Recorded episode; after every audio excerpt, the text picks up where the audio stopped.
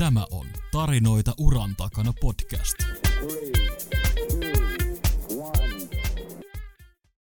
Jaha, se on meidän ensimmäinen podcast-jakso alkamassa koskaan. Vähän tuntuu jännittävän, mutta mun mielestä ihan hauskaa lähteä kyllä yrittää, että mitä tästä niinku tulee. Että let's try. Joo, tosissaan oh, hien, hienoa Saska olla sun kanssa tätä tekemässä. Et oot aina niin energinen työpari, vaikka tänään ootkin tuolla surumustaan pukeutunut. Niin mä kans mietin, että mikä tässä niinku on juttu, kun kaveri tulee musta puku päällä, että siis mä, mä kuulin, siis mä oon ollut tuolla piireissä, niin ne sanoit musta laihduttaa. Mä lopetin siihen kohtaan sit tuon salilla käymisen. Mun mielestä se on ihan höpönlöpö. Et mä en niinku yhtään usko tähän herra kahdeksankymmentä ja näin. Tää on mun mielestä ihan aivan täysin yliarvostettu juttu. Hei, tosiaan lyhyesti. Mä oon Saska, tän podcastin ykkösisäntä vai kakkosisäntä, ihan kumpi haluaa laittaa mihin järjestykseen. Kukas mun vieressä istuu? Joo, tosissaan ehkä saattoi kakkosisäntä, kun sehän on tunnetusti sun juttus. Ja mä oon Aleksi ja mä oon sitten se toinen isäntä, eli ykkösisäntä. Pöydän toisella puolella istuukin semmonen herra, minkä mä oon tosiaan hei kymmenen vuotta sitten tavannut. Kymmenen vuotta. Espoon Suvelassa. Ihan käsittämätöntä. Jos nyt vähän miettii, niin en ehkä välttämättä, Aleksi, tiedätkö, uskoisi, että tämä äijä istuisi mun päässä kymmenen vuoden päästä tämän pöydän ääressä. Että aika hienoa nähdä, että just se, mikä meidän podcastin ideakin on, että tarinoita on uran takana, että tuolla on oikeasti tehtykin jotain ja käyty vähän eri paikoissa. Mutta kymmenen vuotta sitten meillekin on enemmän hiivan maistunut ja elämä on ollut vähän semmoista hauskempaa. Ja nytkin elämä on hauskaa, mutta vähän erityyppistä. Esittele itseäsi, kuka sä oot? Joo, eli tota, mä oon Vuolaapeolan Pasi. Kymmenen vuotta sitten sä varmaankin viittaat tämmöiseen soluasuntoon Espoon perukoilla. Kyllä. Siellä tota, lähiopiskelee, tiedätkö, tietotekniikkaa Jyväskylästä kotoisin ja tota, siellä pari vuotta soluasunnossa viihdyin ja pari vuotta taisi Saskakin kavereinen siellä käydä ja tota, sitten meni niin sanotusti hermo ja oli pakko päästä pois, että se oli se niitti ja tota, siitä sitten menty eteenpäin ja tehty eri juttuja ja nyt en olisi uskonut, että kymmenen vuoden päästä on tässä teidän ensimmäisessä podcastissa sitten haastateltavana ja tota, hauskaa olla täällä. Hyviä aikoja. Kiitos Pasi, että olet päässyt tänne, että ihan hauskaa. Lähdetään katsomaan. Joo. No. Joo, erittäin mahtavaa, että oot tullut tänne. Ilo alkaa jutella sun kanssa tarkemmin. Ja meidän ensimmäisen jakson teema on, voiko kuka vain alkaa yrittäjäksi? En tiedä. Tuo on muuten paha kysymys. Eikö yrittäjäksi vaan tulla? Tai sitten kaikki sanoo, että, tai ainakin jotkut sanoo, että jos voittaa miljoona euroa, niin ne perustaa yrityksen. Mutta perustetaanko yritystä vaan tolleen, että jos sillä on rahaa, niin sit pystyy tekemään? Eikö toi pelkästään niin kuin toi yrittäjä nimenä kerro se, että sä yrität tehdä jotain? Mm. Musta se kuvaa ehkä parhaiten yrittäjyyttä. Sulla ei koskaan tule olemaan sellaisia valmiita. Toki no ehkä se, jos sä voitat sen miljoona ja sulla niin kuin, sä tiedät, että tää tulee toimii, niin sitten. Mm. Mutta se alku on aina yrittämistä ja on se loppukin ja keskivaihe. Näin on. Kerro tota, hei Pasi, millaisille persoonille sä suosittelisit yrittäjyyttä? Sopiiko yrittäjyys jollekin tietyn tyyppiselle ihmiselle? Tätä mun mielestä monesti pohditaan, että pitääkö olla joku tietynlainen? Minkälainen sä oot? Kuka? Mikä homma? No siis mä sanoisin, että sun kannattaa olla vähän masokisti, että sä niinku pystyt olemaan. Ja ehkä sellainen niinku, sä et saa liikaa tykätä olla siellä mukavuusalueella. Sun on pakko pystyä heittäytymään ja lähteä niinku sen sun boksin ulkopuolelle, koska se tie... Etenkin siihen alkuun. Se on sitä yrittämistä. Et tota, kun mä mietin, kun me Tomaksen kanssa perustettiin firma ja mietittiin sitä puoli vuotta ja hiottiin kaikki jutut ja oltiin ihan varmoja, että tästä tulee niinku hyvää. Sitten kun me tullaan julki neljästoista ensimmäistä vai yhdeksäs, saatan muistaa väärin, kaksituhattayhdeksäntoista ja pistettiin linkkarin postaus ja tota, siinä oli niinku semmoinen perusoletus Tomaksen kanssa, että meillä kohta, kohta muuten alkaa viestiä tulee. No me oltiin oikeasti sillä. Ihan haipeis. Siis että niinku, nyt oikeasti kaikki teitä, että Pasi ja Tomas ryhtyy yrittäjiksi. Tämä kuulostaa ihan multa ja Aleksilta. Joo, joo. Niin, niin, sieltä alkaa tulla viestiä ja sitten laitetaan se. Kello kahdeksan, muistaakseni. Sitten kello kaksitoista.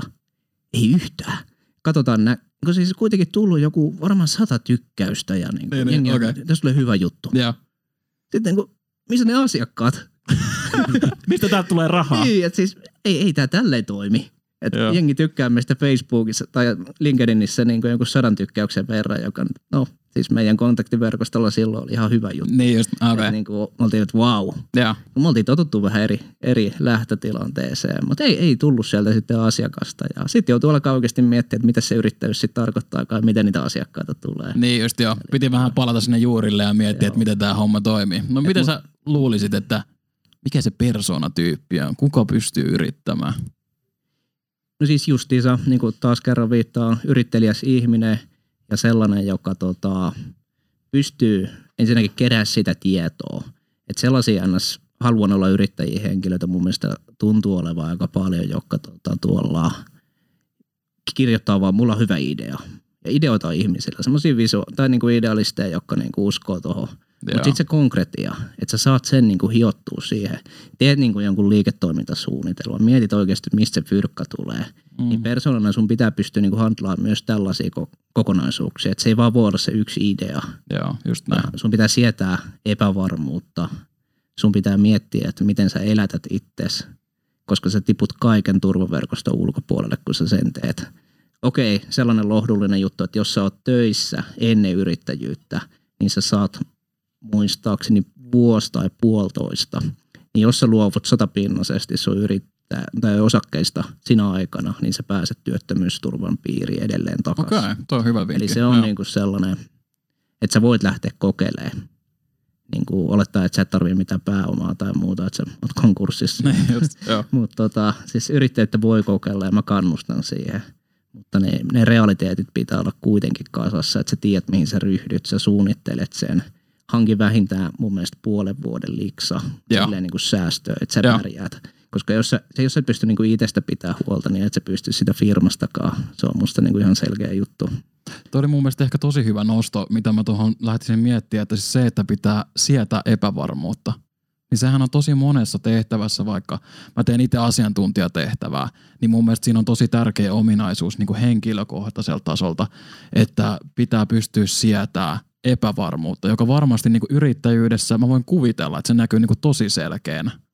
Siis totta kai, että joka aamu sä heräät, etenkin alkuun niin kun sä voit miettiä, että mistä sitä rahaa tulee, ja sitten sä voit sen jälkeen miettiä, että milloin sä voit sitä jakaa niin kuin itsellesi ja yhtiökumppanille. Riippuen nyt, lähdekö sä yksin vai porukassa. Joo. Et tota, etenkin sitten, jos lähtee isossa porukassa, niin siinä on aika paljon, tiedätkö, sitä, kelle pitäisi jakaa sitä rahaa. Eli aika usein tuntuu, että meillä on tämmöinen viiden hengen porukka. Se nyt tarkoittaa, että sä voit saada edes sen pari tonnia kuussa, että sun pitää sitten saada liikevaihtoa noin, mitä se sitten on. Joo. Kahdeksan siihen kaikki verot ja muut, niin reilu kaksitoista, että sä pystyt edes sen maksaa. Joo. Plus sitten kaikki ne kiinteät kulut, mitä yrittäjyys tai yrittäjä vaatii tai tarvii, niin tota... Se on aika paljon muuten rahaa se kymppitonnikin aloittavalle yrittäjälle, no että sä saat liikevaihtoa kuukaudessa. Niin silleen niin kuin tämmöinen pieni realiteetti aina, että meitä on tässä iso porukka, nyt lähdetään tekemään, lähdetään koodaamaan softaa. Joo, se on hieno idea, mutta kyllä se teillä vie aika paljon aikaa, että se niin kuin muuttuu liikevaihdoksi. Joo, ihan, niin ihan, ihan kuvitella. Joo, ja niistä kesti meilläkin. Toki me päästiin aika nopeasti, me ei ohjelmoida ja meillä on muut niin kuin kanavat, millä me sitä rahaa tehdään. Mutta. Ja totta kai oli kontaktiverkostoa, että oli helpompi luovia eri paikkoihin. Mutta jos sä niin kuin lähdet ihan kylmiltään, niin siis se on vaan kivinen polku, se on kaikille. Ja se epävarmuus pitää kestää siinä. Mm, aivan. Se niin kuin, eihän se anna sille varsinaisesti luottoa, että kukaan, ja sä soitat asiakkaalle ja nyt yli nauraa sun pihalle. Mutta siis et sä saa luovuttaa, se on vaan mentävä eteenpäin. Niin just. Et onko se nyt kahdeksankymmentä prosenttia vuoden sisään yrittäjistä on mennyt konkurssiin? Se on aika hurja luku. Joo, se kuulostaa Sitä... kyllä tosi paljolta. Puhutaanko Voit... tästä vuodesta vai? Tämä siis oli nyt, mitä mulle kerrottiin, kun mä kävin yrittäjän kurssilla. Sitä voin suositella, jos ei mitään hajua. Mulla sinänsä oli jo. Mä olin tehnyt ne kotiläksyt etukäteen, mutta mä menin sinne, että mä sain starttirahaa. Oliko tämä siis joku uusi yrittäjäkeskuksen kautta? Siis joo, just joo, no niin, järjestetään. Mä oon itse käynyt sama. Joo, siellä oli siis tosi hyvä juttuja, mutta itse ehkä olin tehnyt tosissaan ne kotiläksyt jo ennen sitä, koska se olisi ollut vähän liian myöhässä siinä vaiheessa mun mielestä ihan perusasioita. Siis. Joo, mutta hyvä kertaus. Siis, joo, joo, ehdottomasti, että suosittelen kaikille kyllä. Joo, all right. Joo, mutta epävarmuudesta huolimatta, niin nyt kun sulla on tällä lyhyt taivaltas yrittäjänä, niin miten sä oot viihtynyt yrittäjänä? Tosi hyvin. Tätä aika usein niin kuin joutuukin kertomaan tuolla mökkiilloissa, mutta että miten se niin kuin ero se yrittäjäelämä siitä työntekijäelämästä. Ja tota, ehkä se kliseinen juttu, että tiedätkö, yrittäjä on itselleen pomo, niin se pitää paikkansa. Mutta siinä on myös se toinen puoli, että siinä on aika kova vastuu siinä niin kuin vapaudessa. Eli kukaan ei tule repissua kyllä siitä sängystä ylös, mutta ei sitä liikevaihtoakaan tule, sen mä voin kertoa. Erittäin hyvä nosto kyllä. tota, Kovaa halua tarvitaan yrittäjän eli, hommissa. Joo, että kyllä niin kuin se, että sulla ei siinä niin kuin periaatteessa pomoa, mutta sä oot itse itses pomo. Että sun on pakko pystyä johtaa itseäsi, sun on pakko pystyä niin kuin hallitsemaan se kokonaisuus. Mm. Ja se ei niin kuin vaadi yleensä hirveän isokaa, sanotaan vaikka henkilökohtainen kriisi, niin se koko sun pomo lähtee. Et silloin, silloin ehkä ka- kaipaisi sitä esimiestä sieltä. niin, niin, näin on. Vähän joo. Potkimaan sua. Että tota, se voi nimittäin unohtua välillä se, että sä johdat itse ittees. Sulla ei ole kukaan. No yhtiökumppani voi vähän vittuilla siitä, kun ei niin kuin ne, homma, ne. homma luista. Mutta. joo, joo. Että hommakselle terveisiä. niin Kyllä se soitto vielä joku ilta tulee, ellei varmaan ole saattanut ehkä tullakin. Joo, tosta pienen aasinsilta on pakko sanoa, kun oli yrittäjäpäivä nyt viikonloppuna, oli neljäs yhdeksättä ja tota, siinä tota, sitten Tomaksen vaimo laittoi Facebook-julkaisu, että hyvää yrittäjien päivää Pasille ja Tomakselle etenkin. Ja tota, mulla oli pakko kirjoittaa siihen, että, että kiitos vaan.